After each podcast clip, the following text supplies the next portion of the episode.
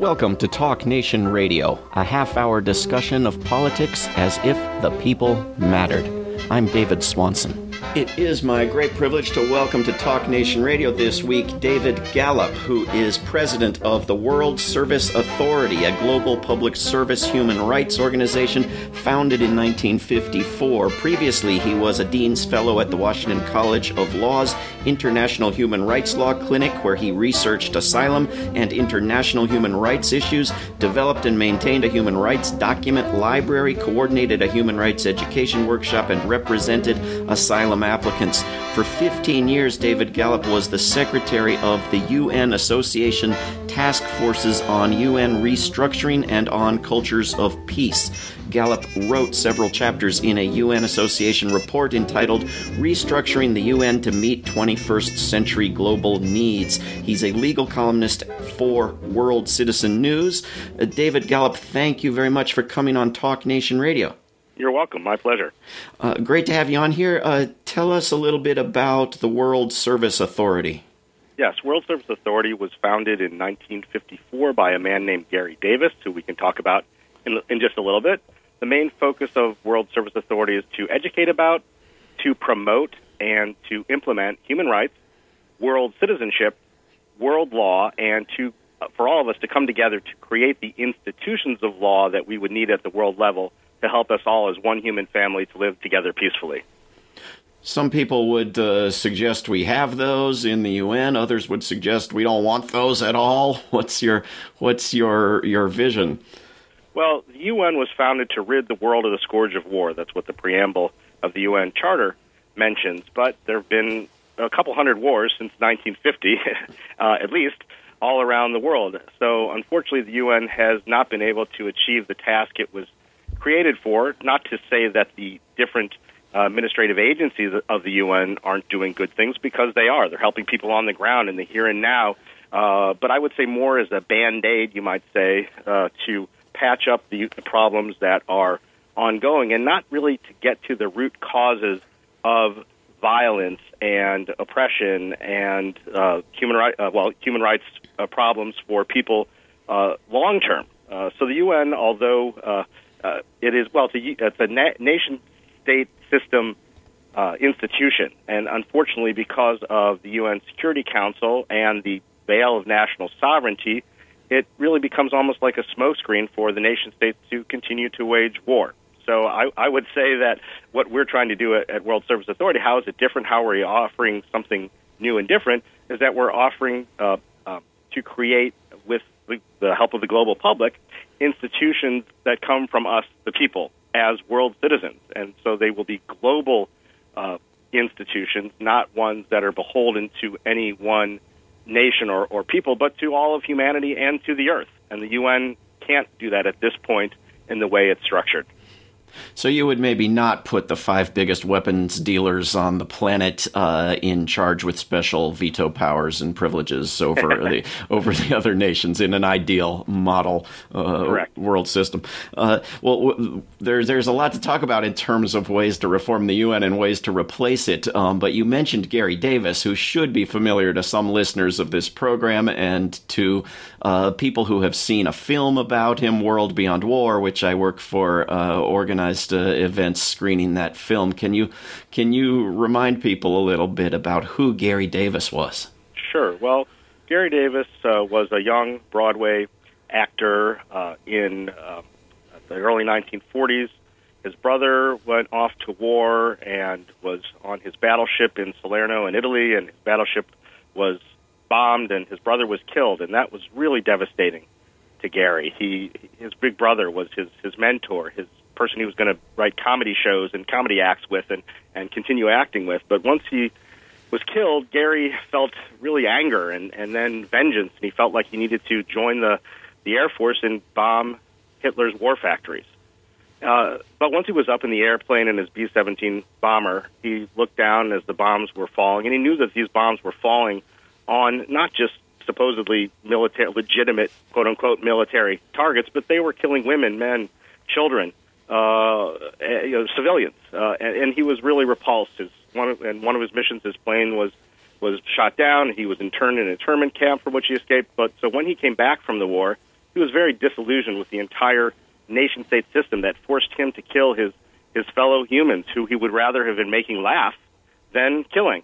So he said, I need to do something bold. I need to do something big. I need to get out of this system. Uh, he, you know, he had post traumatic stress from the war, and he had read a book called Anatomy of Peace by Emery Reves, and he had uh, begun uh, looking into what uh, a group at that point was, which was called the World Federalist Association, uh, was was working on to try to create what you might call a world federal government, sort of like what, what we have here in the United States or what what exists in Western Europe, but at the global level. And he said, okay, this is interesting, but he had also heard of a young man who had gone back uh, or gone back to Europe, gone to Germany to help rebuild the the churches that he had destroyed. And Garry felt, well, look, uh, I did a lot more than than just destroy some some churches. I killed a lot of people. I, I need uh, I, instead of having vengeance anymore, he felt remorse and and he needed to, to make a change. So he flew off to Paris tried to renounce his U.S. citizenship initially by handing in his U.S. passport and be, being given the oath of renunciation. But his father, who was a wealthy band leader, an orchestra leader, didn't want him to do it, and he was telexing the, the, the consulate saying, "Don't let him do it." Uh, he's just shell shocked from the war. But finally, a few days later, when he came back to the consulate,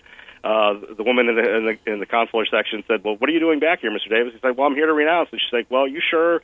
Uh, have you thought about this?" So, in, in any case, finally he said, Look, if you don't give me the oath of renunciation immediately, I'm going to call your superiors in Washington, D.C., and report dereliction of duty. So she scrambled, looking around in her desk for the oath of renunciation. She, he raised his right hand. He, he was given the oath. But of course, the second he stepped out of the U.S. Embassy in Paris, he was in France illegally because he had to give up all his documents. He become he became undocumented, like the almost 70 million people now who are either stateless, who are refugees, or uh, either internally or externally um, uh, around the world today, because of uh, oftentimes due to war uh, and oppression, but even now, of course, due to environmental degradation.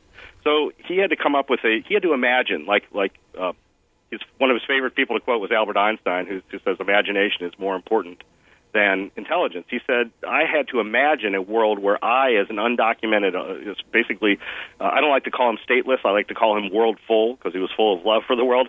He had to come up with a, a way to uh, govern himself and then how he could interact with the rest of the world, even though they wanted to see him as, as uh, nothing, as persona non grata because he had no documents. And that was what led him to uh, several years later, after having been arrested about 20 different times just for having no documents, to create the World Passport, to create World Service Authority, and to create, uh, well, a predecessor to the world. This World Citizen Government was an institution where he helped to register uh, almost a million people as officially as world citizens. Now, uh, but it wasn't that wasn't enough. And he said, "Look, we need not just a, a registry of world citizens. We need a, a government of by and for the people of the world. So with that, the basis of those almost million people, and, and Garry once told me that he said, David, it wasn't just the, about the million people who registered. There was almost seven or eight million other people who sent postcards of support to our offices in Paris uh, during 19, the years of 1949 through 1951 in support, even if they didn't themselves register. So there was a big outcry for something different, even something beyond the United Nations, because at that point it was a, it was a, you know, I'd say a, a, a a baby organization. People weren't sure what what would become of it even a few years later. So uh, he created. He said we need this world a world citizen government, and that's what he helped to found with other world citizens in 1953, and then World Service Authority in 1954 to raise awareness. And you might still say we're at the initial stages of this whole process, this whole movement. Garry might not, Garry himself might not have called what we're trying to do to promote world citizenship as a movement. He would probably simply say, like he did in that film, "The World Is My Country," uh, I'm just one world citizen among a community of world citizens. But the reason he renounced was to say, well, no one else besides me really has to renounce. They just have to accept something higher, an allegiance to humanity and the earth. And it's at that level where we can work together as human beings first and foremost, not uh, based upon some kind of arbitrary uh, separation of people. Usually, that was created by wealthy white men who who separated the planet into different uh, uh places for their own economic, usually benefit. Uh, but to come together as one human family, and and I think it took a, a few events. We're we st- we're still not there yet, but a few sort of revolutionary events like the dropping of the bombs on Hiroshima and Nagasaki to see that humanity had the power to, to destroy humanity and the earth that was one awakening movement, and I would say maybe another was in the uh, whether I guess it was the early 1950s or, or mid when satellites were put out uh, around the Earth, and with those satellites, we could attach cameras and look back at the Earth and see the Earth really is one. Uh, and that it's, it's it's not really separated. I mean, any astronaut you who goes out into space knows when they look at the Earth, they look back and they say they know that it's that it's one Earth. And yeah. the folly and ridiculousness uh, of our separating ourselves is really what World Service Authority is trying to educate people about, and what this World Citizen Government is trying to act as a as a counterpoint to the the you might say not uh, the neo nationalism that we, we we see as fervent nowadays, but I think that's really just only a temporary a temporary uh, concern. I think I think people will be coming towards this understanding or, or appreciation of, of the one world that we have. We have to if, if we're going to survive, whether it's beyond war or whether it's beyond environmental degradation. We ha- we have to come together. Well, it's going to have to be both of those things, or we won't survive. We're speaking with David Gallup, who is president of the World Service Authority. It, it, seems that education, that getting people just to think differently about who they are, to think of themselves as citizens of the world rather than just of a country or some smaller uh, jurisdiction, uh, is a big part of this. How how does one go about getting a world passport, and and what happens to you when you do? How how does it change your your way of looking at things? Well, the point of the World Passport, at least initially for Garry Davis and for other stateless or undocumented people, was because if you had a document in your hand, what that meant is a border official couldn't just outright say no to you. They would have to. It became like a uh, a tool for someone to say, "Look, I do exist." Let me just tell you a quick story. I was uh, taking a tour of the uh, uh, European Court uh, in in Strasbourg, Strasbourg in, in France several years ago, and it was just about five or six of us, and the tour guide asked where we were all from. And she got to me, I was the last person she asked, and I said planet Earth. She kind of laughed, and she's like, well, no, but you have to be from somewhere.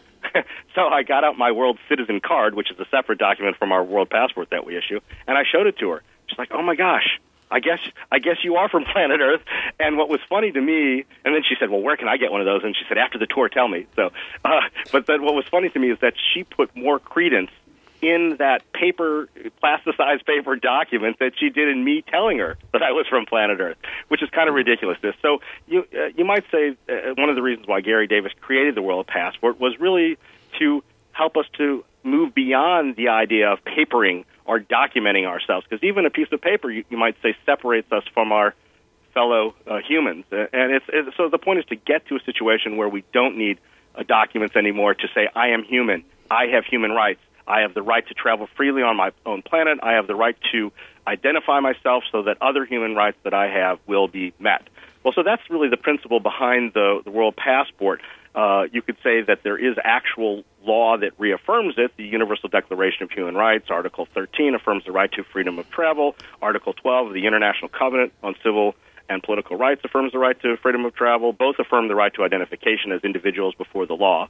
So there is a legal basis already for this world passport. Besides the legal precedent for the world passport, there was actually a passport created by a Norwegian explorer named Fridtjof Nansen between World War One and World War Two, and his office, the Nansen Passport Office, documented many of the uh, uh, stateless uh, people who had fled various countries after World War won, and his office won the Nobel Peace Prize for doing so. Uh, you could say that the World Passport is actually the successor uh, document to the Fridtjof Nansen passport, and many people who are stateless and undocumented, the, the millions of people around the world, uh, are seeing this as, as a document that could help in that kind of situation. It, it conceivably could be a way for those who do have and, are keeping their national passports uh, to to form solidarity with people who are are stateless and undocumented. I've I've I've got in my hand. I just took out of my wallet a card with my photo that says, "This is to certify that David Swanson is a member of the human race with all the rights, responsibilities, and privileges thereof." Uh, where uh, again, where can people a web address or how do you go about? Where can people get this kind of card and a world passport and world citizenship? Well, it's a simple process. People can apply to the World Service Authority either by submitting an application form through the mail or even through email. We have a website, worldservice.org, where people can download the application forms, fill them out, and as I said, send them in. Or if people will email us to info at worldservice.org, we can send a PDF application form in multiple languages, as well as an explanation of all the uh, procedures for applying. But simply, people have to provide their personal data, uh, like their names, their birth date, their birthplace, height, eye color, etc. Uh, we vet each applicant through our compliance uh, program, and then once that's done, we issue the documents and send them to most anywhere in the world. So once again, it's a simple process to get either the World Passport, to get the uh, World Citizen Card and certificate. We also offer other documents that affirm other human rights that have been uh, stated in the Universal Declaration of Human Rights, for example, uh, our World Identification Card, which affirms Article 6 of the Declaration, which states that everyone has the right to recognition everywhere as a person before the law. We offer a World uh, Media Association press card for people in the professional media. We offer a world birth certificate. A quick example of that: there was a child born of non-ethnically Russian parents in Russia, and the child was having trouble simply because he, the Russian government would not give him, because of discrimination, a birth certificate. He couldn't go to school. He couldn't go to the doctor and get his inoculations. But once we issued him the world birth certificate, the local authorities uh, accepted that. He was able to go to school and able to see a doctor. So uh, it's amazing how just by providing uh, a documentation to someone who, who can't get one or who is rejected by a government because of discrimination, how, how receiving these documents can really change their lives. That's wonderful. It makes those Russian authorities look pretty horrible and pretty great at the same time. There, um, right? Uh. Um, the uh, I, I want to mention also that World Beyond War very soon is going to be uh, working with the World Service uh, Authority to let people who become donors to World Beyond War get a world passport. And so we are very grateful uh, to you for letting us uh, set that up. Um, I think it's a it's a great thing. And, and also you're going to be speaking, David Gallup. You're going to be speaking at World Beyond War's uh, annual conference coming up in September in Toronto, uh, and speaking on the on the topic of of world government. Or well, tell us what you're what you're planning for that workshop. well, so I'm I'm trying to keep it a little bit secretive here, David, because uh, I'm going to ask the the basic question I'm going to start with is what are the most important questions of the 21st century. But I, I, I, don't tell you what those questions are yet, and I'm also hoping that participants in the event will come to the event with ideas themselves of what they think are the most important questions of the 21st century. I can tell you, of course, these will be questions about identity, questions about law, questions about governing our structures and, and how we behave. And what I love about how we're co promoting um, World Beyond War and World Service Authority together, not only at the No War 2018 conference, but also through the website and with the World Passport, is because what you are doing and what we're doing is so, we're so dear to my heart and so dear to your heart, so dear to the heart of Garry Davis, the founder of World Service Authority, which is to say, look, we can have a world beyond war. We just have to create it. We have to develop the the institutions and a, a, common world law that doesn't maybe fully exist yet, where there's there's a thought process in this area, but we can come together and create it. I mean, we we want a, a world where uh, if you kill someone on the streets of Washington D.C., if you kill someone on the, on on the streets of Baghdad, you cannot get away with it just because you're wearing a military uniform. I mean, uh, uh, with that this lack of common world law and the lack of of law between nation states is the breeding ground for war. So I mean, I'm always impressed to see you know what, you've written, like when the world outlawed war about the Kellogg uh, Pact, uh, which which still has never, as you know, has never been overruled. The real war is illegal now, but the but the war game continues. So this is uh, uh, so some of these issues will, of course, will come up in what I'm going to be talking about uh, at the conference uh, at the end of September. Well, I'll make you a little wager. I'll make a prediction on what pe- people are going to say. And you can ask uh, the, the people in the workshop whether they heard this this show and then okay. you know uh, rule them out, uh, but because uh, they had time to prepare. But I predict people are going to uh, many are going to say the big question is will we survive militarism and will we survive environmental destruction? Uh, and, and and these, to my mind anyway, seem like some of the big reasons to have world government. Uh, I mean, what do you what do you envision structurally? Uh, what are we aiming for in terms of of a system of of world law or world institutions that can actually address these kind of of global problems? Well, so I'm going to give you some general terms here, but then I'm going to back it up with a specific, which I think will help everyone listening to know what I mean.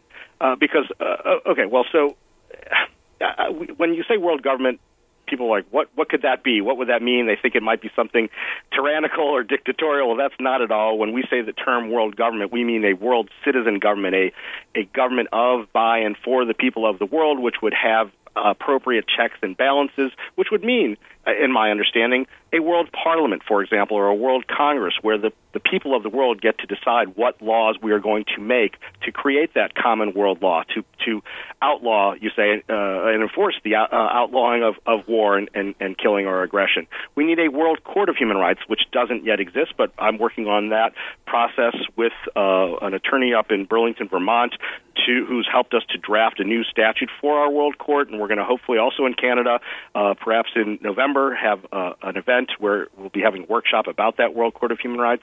Also, the idea of having a world peace or police force, sort of using the Gandhian Satyagraha uh, uh, movement of nonviolence to act as a uh, go between uh, amongst people so that uh, conflict will not erupt into violence, to give people tools and arbitration and, and other ways to handle their uh, uh, frustrations rather than lashing out at one another. So that's just obviously seems like almost utopian, you know, for us to be able to create those. But let me give you an example down to earth here that explains that we already have, in a sense, world government functioning, and you may not even know it. Have you heard of something called the Universal Postal Union?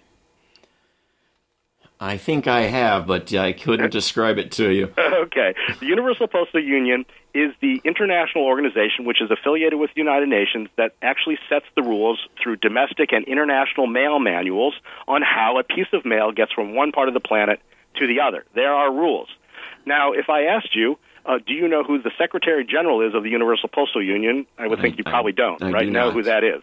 Right? I do not know. Yeah, it's a guy named Bishar Hussein. And the only reason I know that is because every time I talk about this, I look it up and make sure it's still him. uh, but I wouldn't really care who is the head of this Universal Postal Union as long as if I'm sending a letter or uh, something through the mail to my Aunt Millie in Tokyo, Japan, for example. If she gets the letter, I've paid my little fee, you might say, which is the postage stamp, so she gets it. I've exercised my right to freedom of expression, and she receives it. Do I care who's running that Universal Postal Union as long as uh, my fee that I've paid has been successful and my document or my letter gets there? No, I don't really care who's running it. So we see world government, whether it's through through a world parliament or world congress or uh, world peace or police force or, or even some kind of world executive council, like you might say. Uh, Switzerland has, where there's seven heads of state, you might say that that run through each year. The, the next the next person sort of takes over. We don't really care who is running our government as long as they're doing a good job and fulfilling what we want them to do. Uh, and that's so I see that sort of the Universal Postal Union already as a government of a world government of the post, you might say. It's functioning in the background.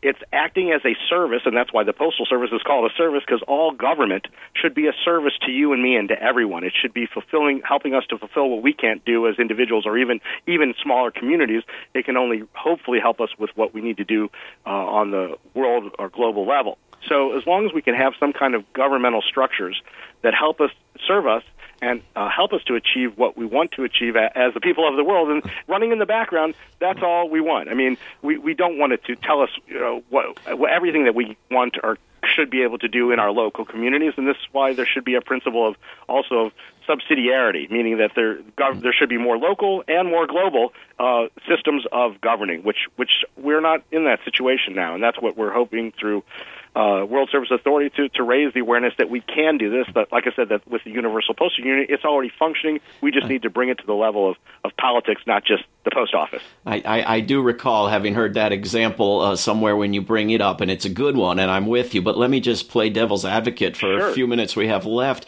Sure. There's probably not a ton of money to be made off uh, creating disorganized, uh, ineffective mail services. There's there's there's a great deal of money to be made from destroying the natural environment of the earth and from promoting wars. So how do you uh, how do you achieve at a larger level than anyone has achieved it thus far, uh, or even attempted it, a, a, democracy uh, of billions of people that can resist corruption when these little national governments have such a hard time resisting corruption. Yes. Well, I would say that we have to look at the world situation we're in, and there was a um, a book by I think it was Wendell Willkie who called "One World or None," and and unfortunately, I think we're at that stage. And you you mentioned this already about the kind of questions that people might be bringing up at my what are the most important questions of uh, of the 21st century workshop is is survival of humanity and, the earth, and if the earth dies we die with it. So I think it's the job of uh, World Beyond War and World Service Authority and other, not just uh, peace action groups, but even environmental groups, for all of us to come together and speak as with one voice to say, if we are going to survive both the human destruction that we basically allow corporations and national governments to continue, uh, or if we're going to uh, avoid the environmental degradation that we also corporations and governments are, are are waging, you might say, against the, the humanity in the earth, then we have to devise these systems. It's basically we don't have a choice at, at this point. We have to choose. We have to choose one world, or we'll have none. And uh, once again, um, uh, if the Earth dies, uh, we all die with it, and and and that, that doesn't make sense. So uh, we have well, to allow corporations to understand, just like they've started to understand that going green actually can make them more profitable. We need to know how making uh, corporations, and I don't know what the color is, it blue? For making the uh, uh, corporations and governments going uh, towards peace, um, how, do, how do they see that as profitable, but but also profitable. Uh, we have to look at even the profit motive and the economy of the, of the world, and question even those principles. Like, do we want uh, you know forever to have growth and more growth and more growth, that's also destroying the planet. So we have to. There's so much, David. I, I it was just a few minutes here. I, I cannot get into all the economic, social, and and governmental uh, concerns that all really need to are linked together. Uh, that we have to think about to to save our world, to save humanity. And and uh, once again, if you look, there's a great, and, and I think you can still find it online. It's, it's a document called uh, "What the World Wants and How to Pay for It," and it's a document uh, which has a whole bunch of little boxes on it, and it covers a whole eight and a half by eleven sheet. But the bottom uh, corner, the, the one quadrant of that one fourth of that page, is um, is, blocked off in little squares and or bigger squares actually. And, and basically, what that's saying is, if we move towards creating livingry instead of weaponry, like Buckminster Fuller would say, and if we spend even one fourth of the amount of money that national governments and even corporations are spending on preparing for and waging war, we can use just even one fourth of that money to prepare for and wage peace. Yeah. Uh, and when I say peace, I mean environmental peace, not just you know national peace or or economic peace. Uh, it's a, combination of all. I couldn't agree more. Very well said. Wish we could continue. We will continue uh, in person in Toronto at World Beyond Wars uh, conference, which everyone is welcome to sign up and attend or catch the live stream. David Gallup is the president of the World Service Authority. We'll have links up at TalkNationRadio.org. David Gallup, thank you for coming on the program. Thank you, David. This is Talk Nation Radio. I'm David Swanson. Take action at rootsaction.org. Help end war at worldbeyondwar.org. All past shows can be heard at davidswanson.org. Talk Nation Radio is produced in Charlottesville, Virginia, and syndicated by Pacifica Network. If you are listening to a nonprofit station, please support that station. Talk Nation Radio is funded by contributors at davidswanson.org. There is no way to peace. Peace is the way. Until next time.